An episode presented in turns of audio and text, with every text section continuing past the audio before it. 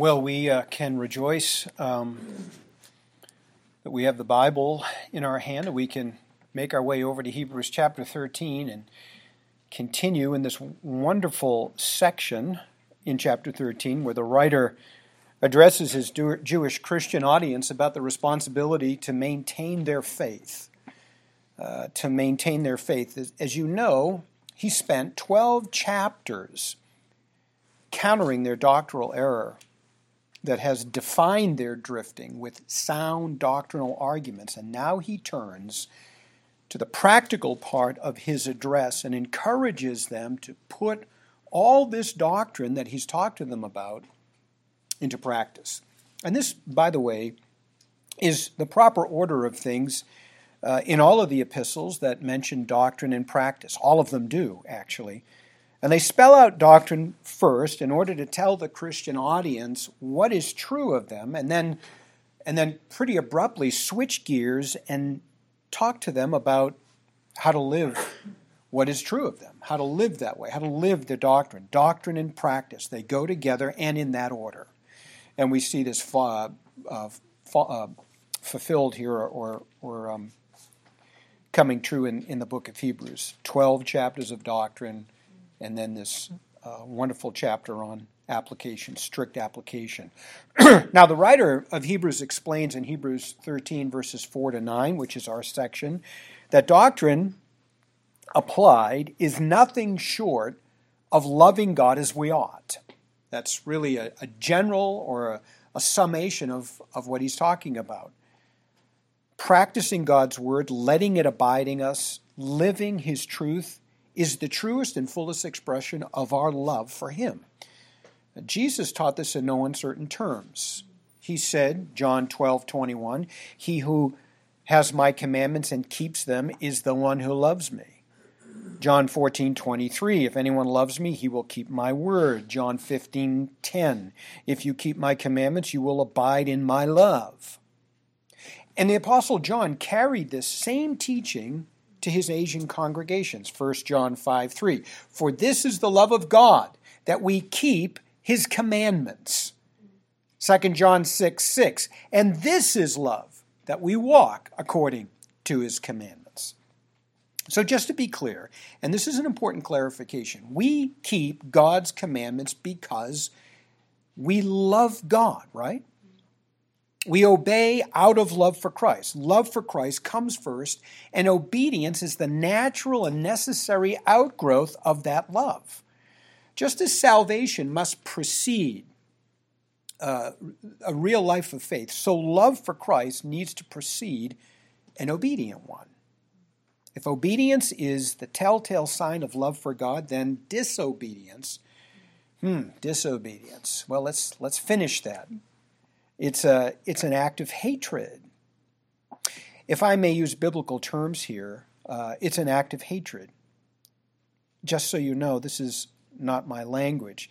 It's the Bible's language. Listen to John 14 24. He who does not love me does not keep my words. That's pretty clear. Or how about 2 John 2 4? The one who says, I have come to know him. This is in a personal loving relationship.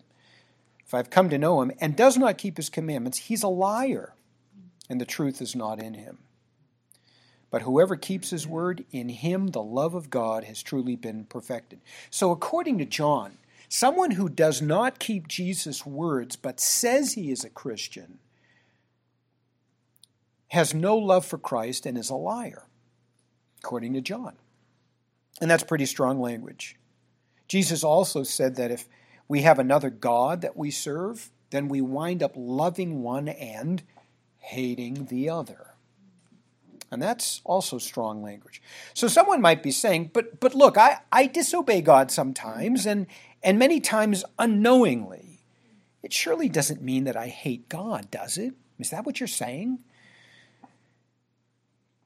Well, not if you're consci- conscientious about repentance and changing your sinful ways once you discover them.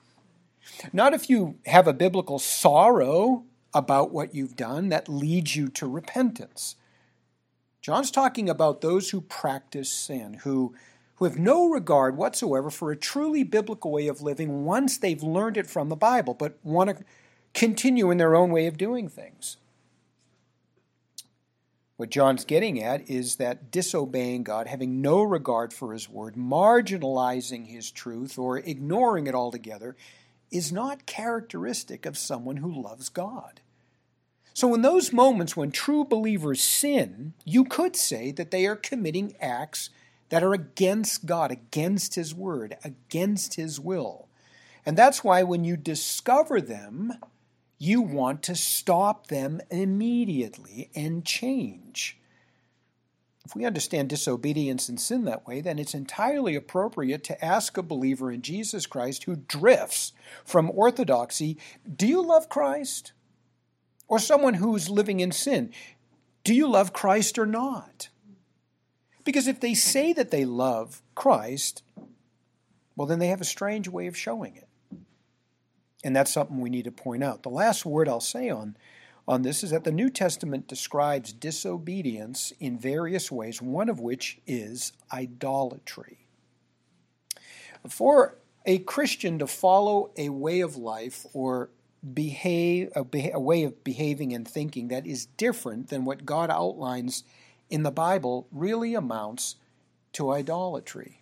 Now that makes perfect sense. If obedience shows that we love God, then disobedience shows that we love something else or someone else more than God at the moment we commit idolatry. Again, if Christians commit an idolatrous act, it doesn't mean that he is necessarily counterfeit, but it does mean that he is acting like an idolater at that moment. At that very moment, if the world were to look at you, they would not be able to tell the difference between you and an unbeliever. Idolatry, as you know, is essentially focusing our affections on something other than Christ. It's an abuse of our love, a misappropriation of our love, because we direct it on an, on an illegitimate object or, or a, on a legitimate object, object in an illegitimate way. And by that I mean we would we would so love this other object to the point where we love it first before Christ and we get the priorities all mixed up. And in that very instance, our love becomes nothing more than lust, an ungodly passion. It's, it's noteworthy that the Apostle John ends his first epistle by telling his audience to guard themselves against idolatry, and that Paul calls the Corinthians in his first letter don't be idolaters, but to flee from it. We don't want to have any part of it. It is really an act of hatred, and we don't want to be involved in that kind of activity. Now, with this understanding of love for God, we can appreciate the writer of what the writer of Hebrews does here. He certainly understood the, the absolute way in which Jesus calls for us to love Him, and that this love, possibly uh, possible rather only by the regenerative work of the Holy Spirit, is by far the most powerful motive that there is in the walk of faith. Because I pointed out this pointed this out last time, the one who loves cares more for the one he loves than for himself. The writer then wants his audience to find their love for Christ their greatest motivation to run the race of faith well. Now, we saw that uh, in the truth of verse 4, which is essentially be faithful to your first love. That's in verse 4. Be faithful to your first love.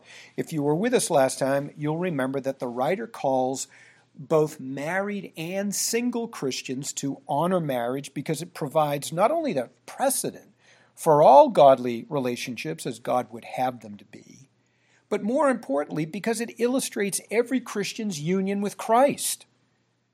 I firmly believe that God instituted marriage with the ultimate and grander purpose of being a living picture of, the, of his relationship with his people.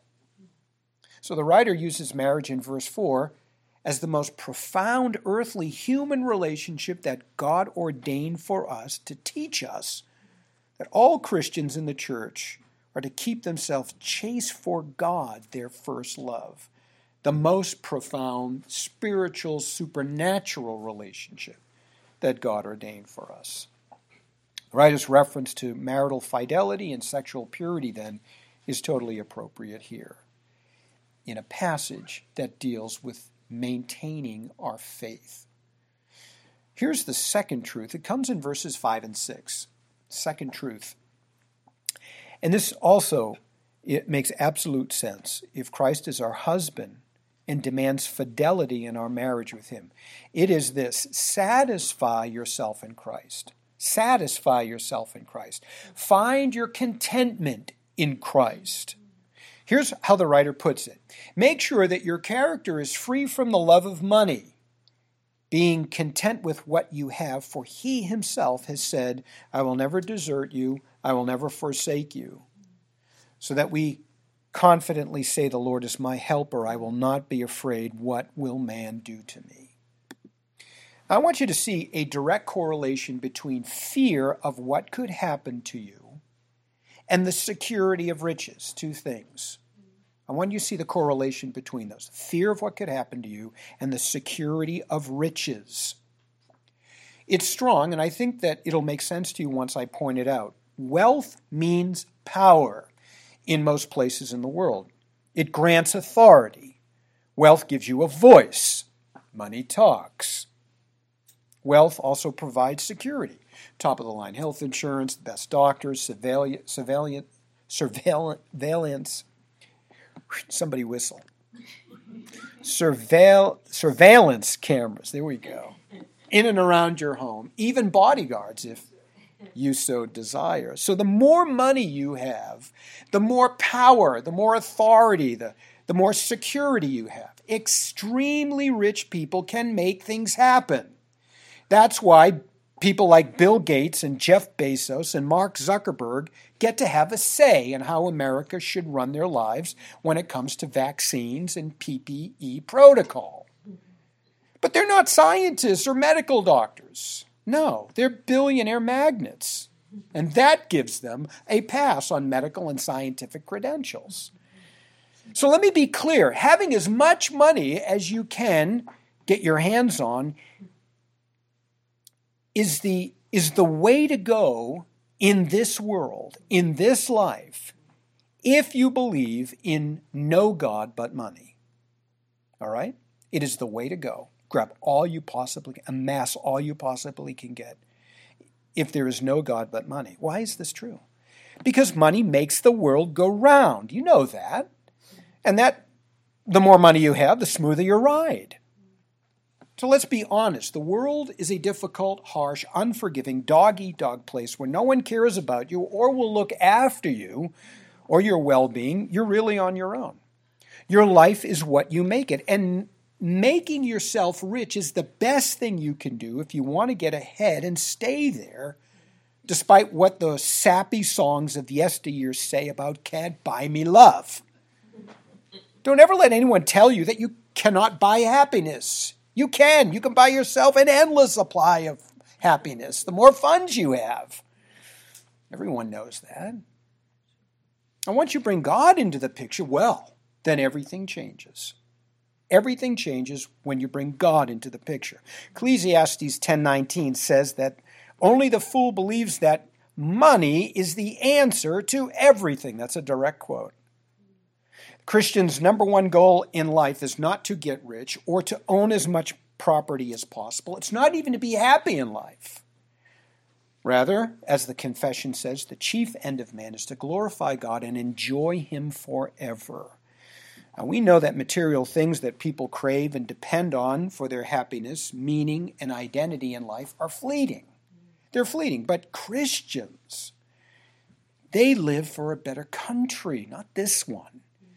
And until we get there, our task as pilgrims is to make God known to the nations, to live Christ to the world, to proclaim the good news of the gospel wherever we go, while at the same time being very confident that God will meet our most basic needs as we go about glorifying Him. Jesus summed it up this way in Matthew 6 Do not worry then, saying, what will we eat? Or what will we drink? Or what will we wear for clothing? For the Gentiles eagerly seek all these things. For your heavenly Father knows that you need all these things, but seek first the kingdom and his righteousness, and all these things will be added to you. And the same idea is in Hebrews 13 5 and 6. Same idea. We Christians must take or make sure, rather, that we're not characterized by a love for money, because that amounts to greed. And greed, you see, is all about a misplaced affection. It's idolatry. Jesus spoke this very to this very issue again, Matthew 6. No one can serve two masters, for either he'll hate the one and love the other, or he will be devoted to the one and despise the other. You cannot serve God and money. Rather than love the Lord with all our heart, we love something else, in this case, money, and we wind up serving it. How do you serve money? Well, you choose it over all other loves. That's how you spend all your time and energies increasing it, guarding it, investing in it, spending it, enjoying it. You make everything about money, put a price tag on everything, evaluate all you do in life by cost analysis. You make profits more important than people. It's, it's easy to see how you can serve two masters, or you cannot rather serve two masters because you will always choose one over the other. Now, you need to understand that God created human beings as worshipers, right? Know that every person worships something. And God's desire in creating us as worshipers was, of course, that we would worship Him. We would be like the psalmist in Psalm 73, who declares to God, Besides you, I desire nothing on earth. But the psalmist stance is a mature one that takes a good amount of our focus, energy, and determination if we are going to maintain it. It takes, to borrow a phrase from our Lord, all our heart, all our soul, and all our mind. We can see why it's easy for Christians to allow themselves to have divided loyalties, to redirect their love for God onto something else. We're worshipers, and we don't live in the garden anymore. We live in the world, and, and our entire American culture is characterized by greed. It makes materialism look virtuous. It teaches the need to amass all one can to be stable and secure. And here's where the fear comes into play. Christians in this environment can become fearful of their livelihood and their very existence when their finances are threatened.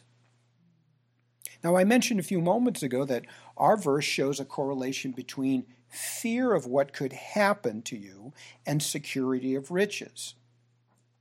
Well, here it is. Fear grips many in the church. What are they afraid of? Well, the same thing that the first century congregation feared that their devotion to Christ would jeopardize the quality of their life. What an odd thing to say. Why should Christians ever be concerned about that? Isn't it isn't forsaking all to follow Christ something that they settled at conversion? You would think if the gospel is about surrendering your life to Christ and following him no matter what, why would Christians far into their spiritual walk ever rethink this and fret over what could happen to them? Christians are willing to lose their lives for Christ's sake and find them in the end, right? Yet here we are. And this is exactly where these first century, century Christian Jews were as well. The writer, the writer's Christian audience was fearful about being able to not being able not to secure things in life that mattered most to them. Could have been food, shelter, protection, each of which, by the way, they, they felt were threatened by their devotion to Christ. The ironic part about all of this is that these basic needs are the very things that we just read that Jesus promises to provide for us in sufficient measure as we seek what is most important, and that's the kingdom. For this first century church, those basic necessities had become more important to them than the kingdom. Well, let's stick with money as an example since the writer brings it up as an obstacle to these Christians, in hopes of, of being as cautionary as possible and guarding our hearts from misplaced affections, specifically an obsession with money, we might start by saying that we Christians must be content with what God has given us monetarily. All right, that's what he says in the verse. Be content with what God has given you. And he already mentioned money, so this is what we're talking about. But I want to clarify that because I've seen people in the church misunderstand this teaching and take a sinful stance on money that runs in two extremes. That being the prosperity gospel view on the one hand, and the Roman Catholic asceticism view on the other. So, one links true meaningful spirituality, spirituality to riches, and the other links it to poverty, two extremes, both sinful stances, heretical views. So let me, let me get into this a little bit. First, we need to be clear that money for Christians is just a means to glorify God and enjoy Him forever. A means, a means, not the means, a means. In other words, as part of being obedient, spirit filled Christians and good stewards, we bring glory to God by the way we handle the wealth that God has entrusted to us. That's how. Doesn't matter how much you have, it matters that you handle it in a godly way. The issue is not should we have money, but are we responsible with the money that we have? What I'm arguing here is that our money should be a means, as a, a, a, a means to keep us going as we live Christ to the world. That's really what it is. Number two, Christians are responsible to make a living. They're responsible to make a living. The assumption of the New Testament is that Christians will have money because they are expected to pay their taxes, to give of their offerings on the first day of the week, to support full time shepherds of their local churches, to care for their elderly family members, to give to the poor, and so on. Paul gives us a work ethic, in fact, in Colossians 3. And one implication we take from that is that God is the one who blesses our yield and grants money. And he doesn't do it apart from human industry, by the way. Okay? We need to understand that. In other words, God provides for those who provide for themselves. I guess I could put it that way. He blesses their honest work with wages. That's what God does. That's how He blesses us. While it's true that at times God works it out that some lost, long, long lost uncle, rather, that you never knew died and left you a huge inheritance, or that you had an accident and because of a settlement you are now financially set for the rest of your lives, or that you received a money uh, from an anonymous concerned Christian party, those are blessed exceptions blessed exceptions. As a rule, God blesses us through our hard work. He provides for Christians who are in, industrious.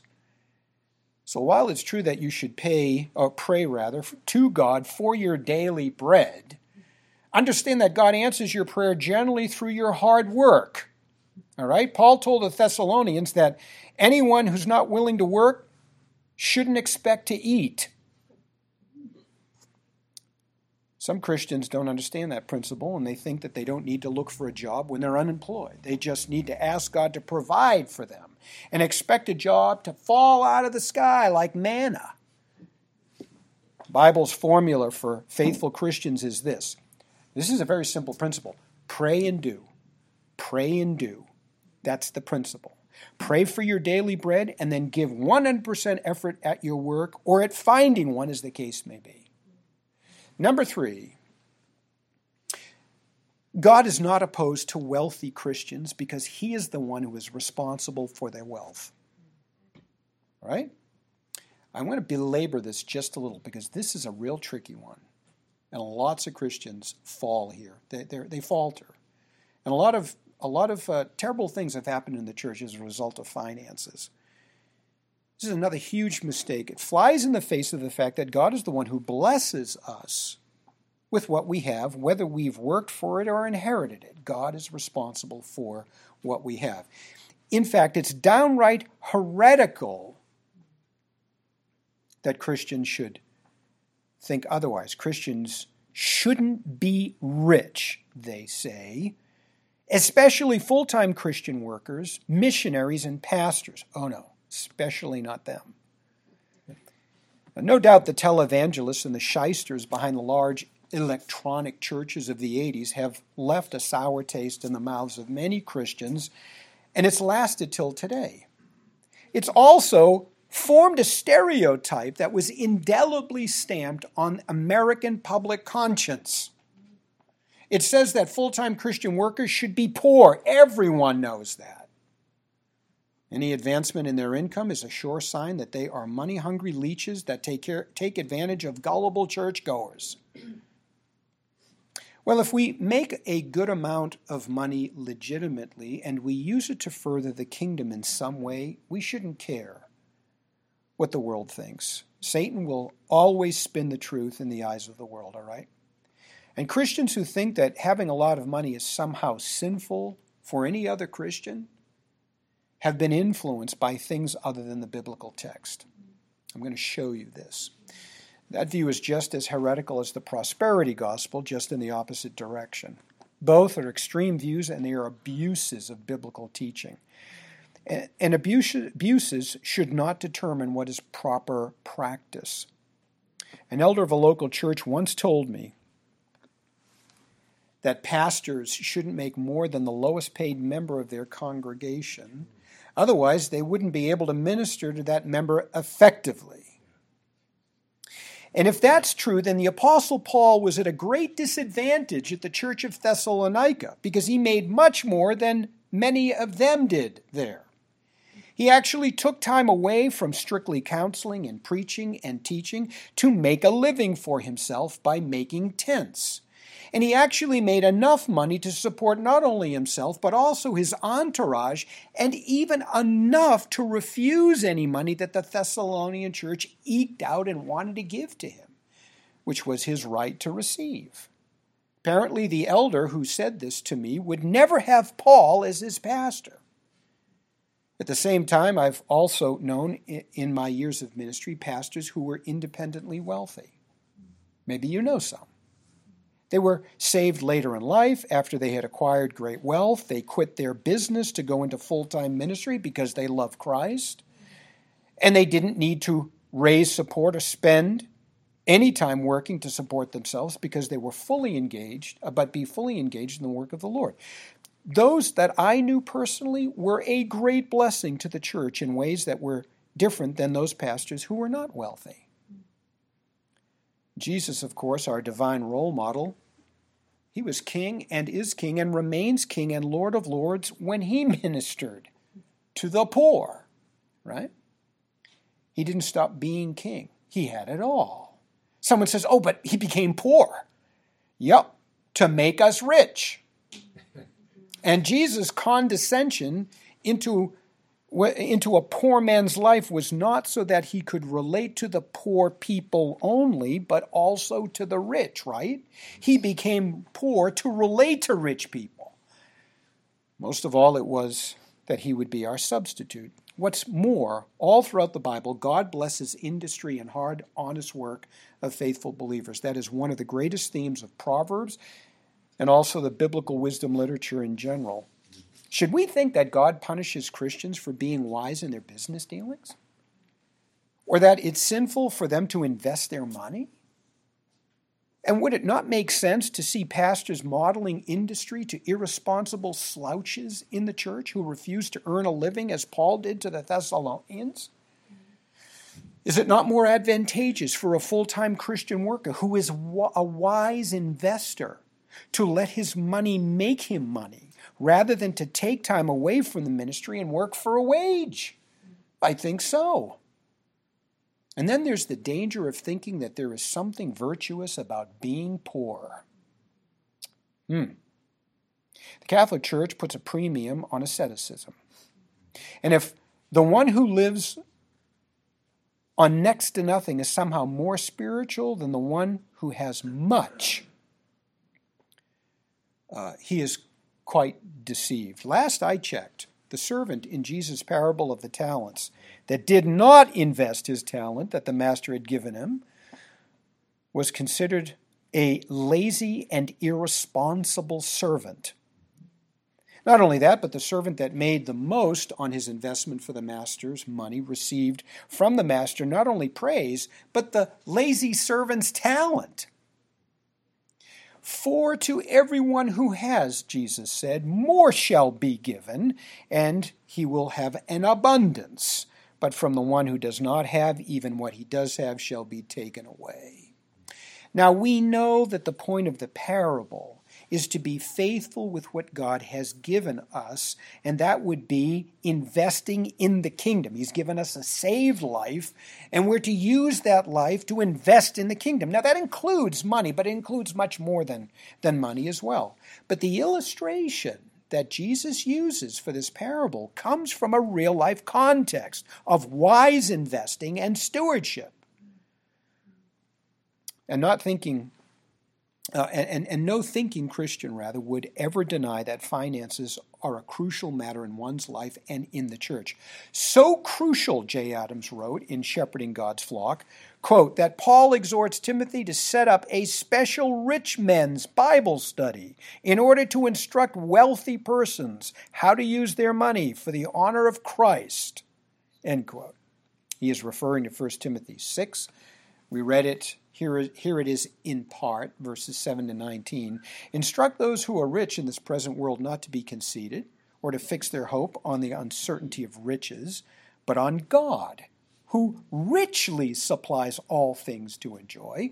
Instruct them to do good, to be rich in good works, to be generous and ready to share, storing up for themselves treasure in a good foundation for the future so that they may take hold of that which is life indeed. You'll notice that Paul's Paul's instruction here has nothing to has uh, here has to do with with the godly way to handle monies that God has given to people, not how to become poor. There's no command here about sell all, right? None. Even the Apostle Paul was at times in his ministry well off. Bet you never thought that. Yep, he was. You might recall that he told the Philippians that he learned the secret of being content in any circumstance. He says, I know how to get along with humble means. That's next to nothing. And I also know how to live in prosperity. Again, the issue is not whether a Christian, full time in ministry or not, should be prosperous. It's how he lives in times of prosperity. Is he grateful? Is he humble? Does he share God's blessing with others in need? Does he support the ministry? Is he wise in his stewardship of it? The point that Paul makes about learning to be content in any situation is the very one that the writer of Hebrews now makes for his audience here in chapter 5. Be content with what you have, Paul, um, the, the writer says. So Christians should not fret over what might happen to them if they don't have the financial backing to be powerful and authoritative and secure. They work and do what they can. They are responsible, and the Lord is our helper. So seek the kingdom, the writer says, and God will keep you going by meeting your most basic needs and blessing the fruit of your labor as you go. Find your satisfaction in Christ. Be content in Him. The writer has made the point so far that we are to be faithful to our first love. That's verse 4. And to satisfy ourselves in Christ. That's verses 5 and 6. His final word in this section of personal maintenance of our faith is to find our husband's words, that is, Christ's words to us, as a sound means of grace. That's the third truth, verses 7 to 9. Seek his word as a means of grace. He says, Remember those who led you, who spoke the word of God to you, and considering the result of their conduct, imitate their faith. Jesus Christ is the same yesterday and today and forever. Do not be carried away by varied and strange teachings, for it is good for the heart to be strengthened by grace, not by foods, through which those who were so occupied were not benefited. The leaders that the writer refers to here are the original founders of this church. To to, uh, to, uh, to whom the, the writer is writing. They brought the gospel to these people. They were the generation that may have even seen the Lord himself. They were deceased by this time. They were worthy saints. They taught these folks doctrine and lived what they preached. They weren't hypocrites. They were Christians who meant business for Christ. They ran well. They fought well. So the writer commands his audience of drifters to remember them, remember their faith, and to imitate it. Recall the way they lived their lives for Christ, how they raised their kids, loved their wives, ministered to others, accepted God's lot for them, received persecution well, lived in anticipation of the better country, and died valiantly in the Lord's service because their hope was in the resurrection. Jesus was the source of their strength and the object of their hope. In other words, they found Jesus credible and his words reliable. They trusted what Jesus taught. Now, it's at this point that the writer introduces that verse where that we've heard uttered a thousand times. He goes on to say, Jesus is the same yesterday, today, and forever, which no doubt reached creedal status even then. Now, what does this have to do with faithful leaders who lead an exemplary Christian life. And how does it connect them to this congregation? Here's how. You ready?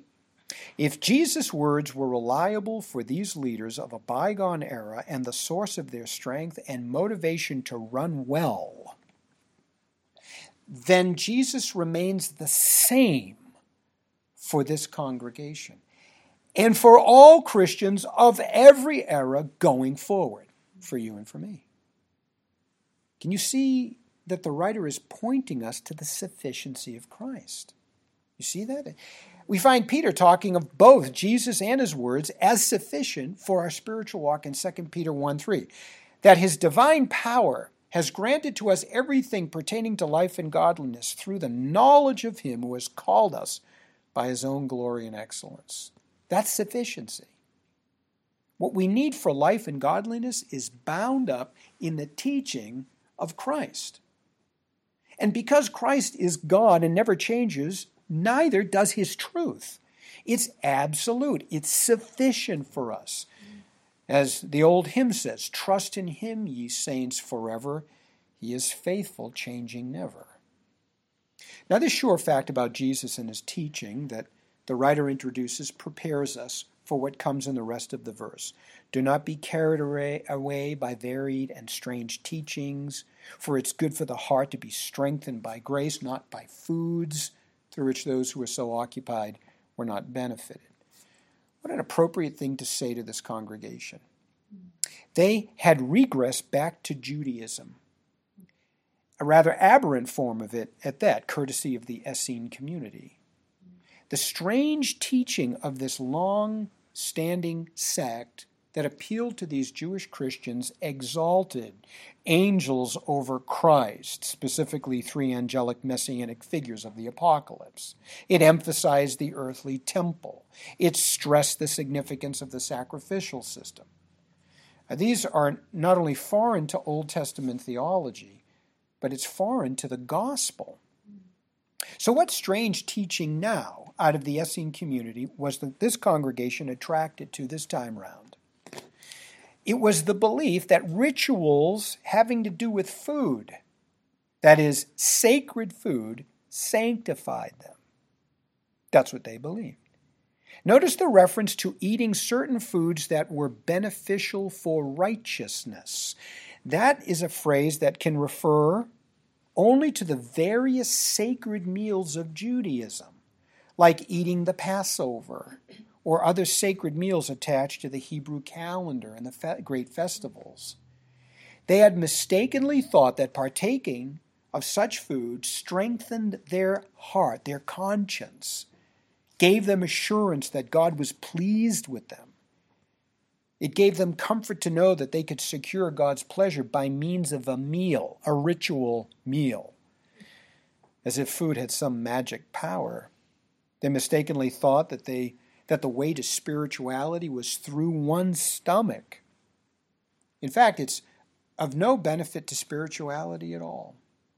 The writer makes perfectly clear that those who engaged in these sacred meals and rituals are not benefited in the least.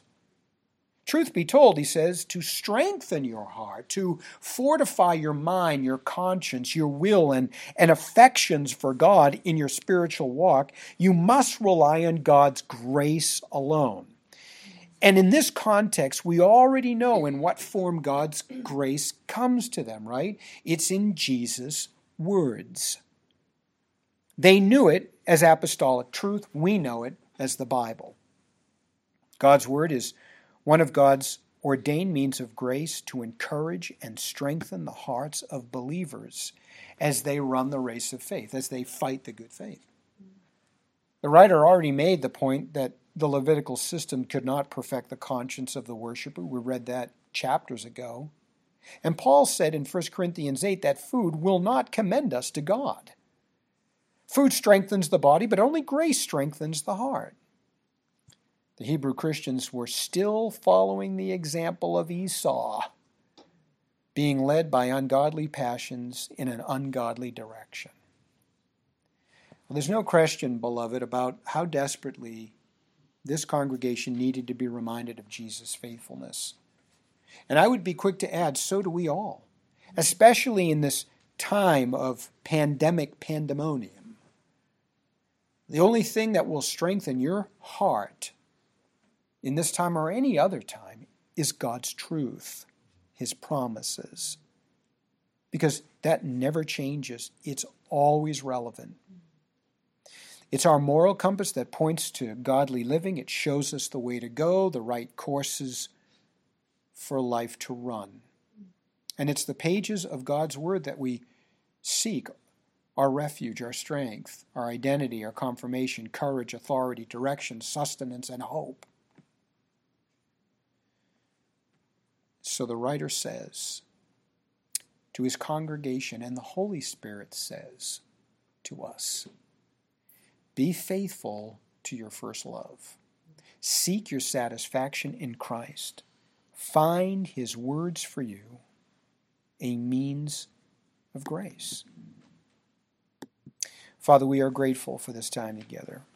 We could open your truth, we could read it, we could be assured that with the help of the Holy Spirit assisting us in our study, we would understand it and that we can apply it. And we do pray that we would go from this place ready to seek our satisfaction in Christ, to prove our fidelity to Him, to lean upon His words of eternal life that we have, the Bible, the very words of God, as a means of grace, that we might be able to run well and fight the good fight.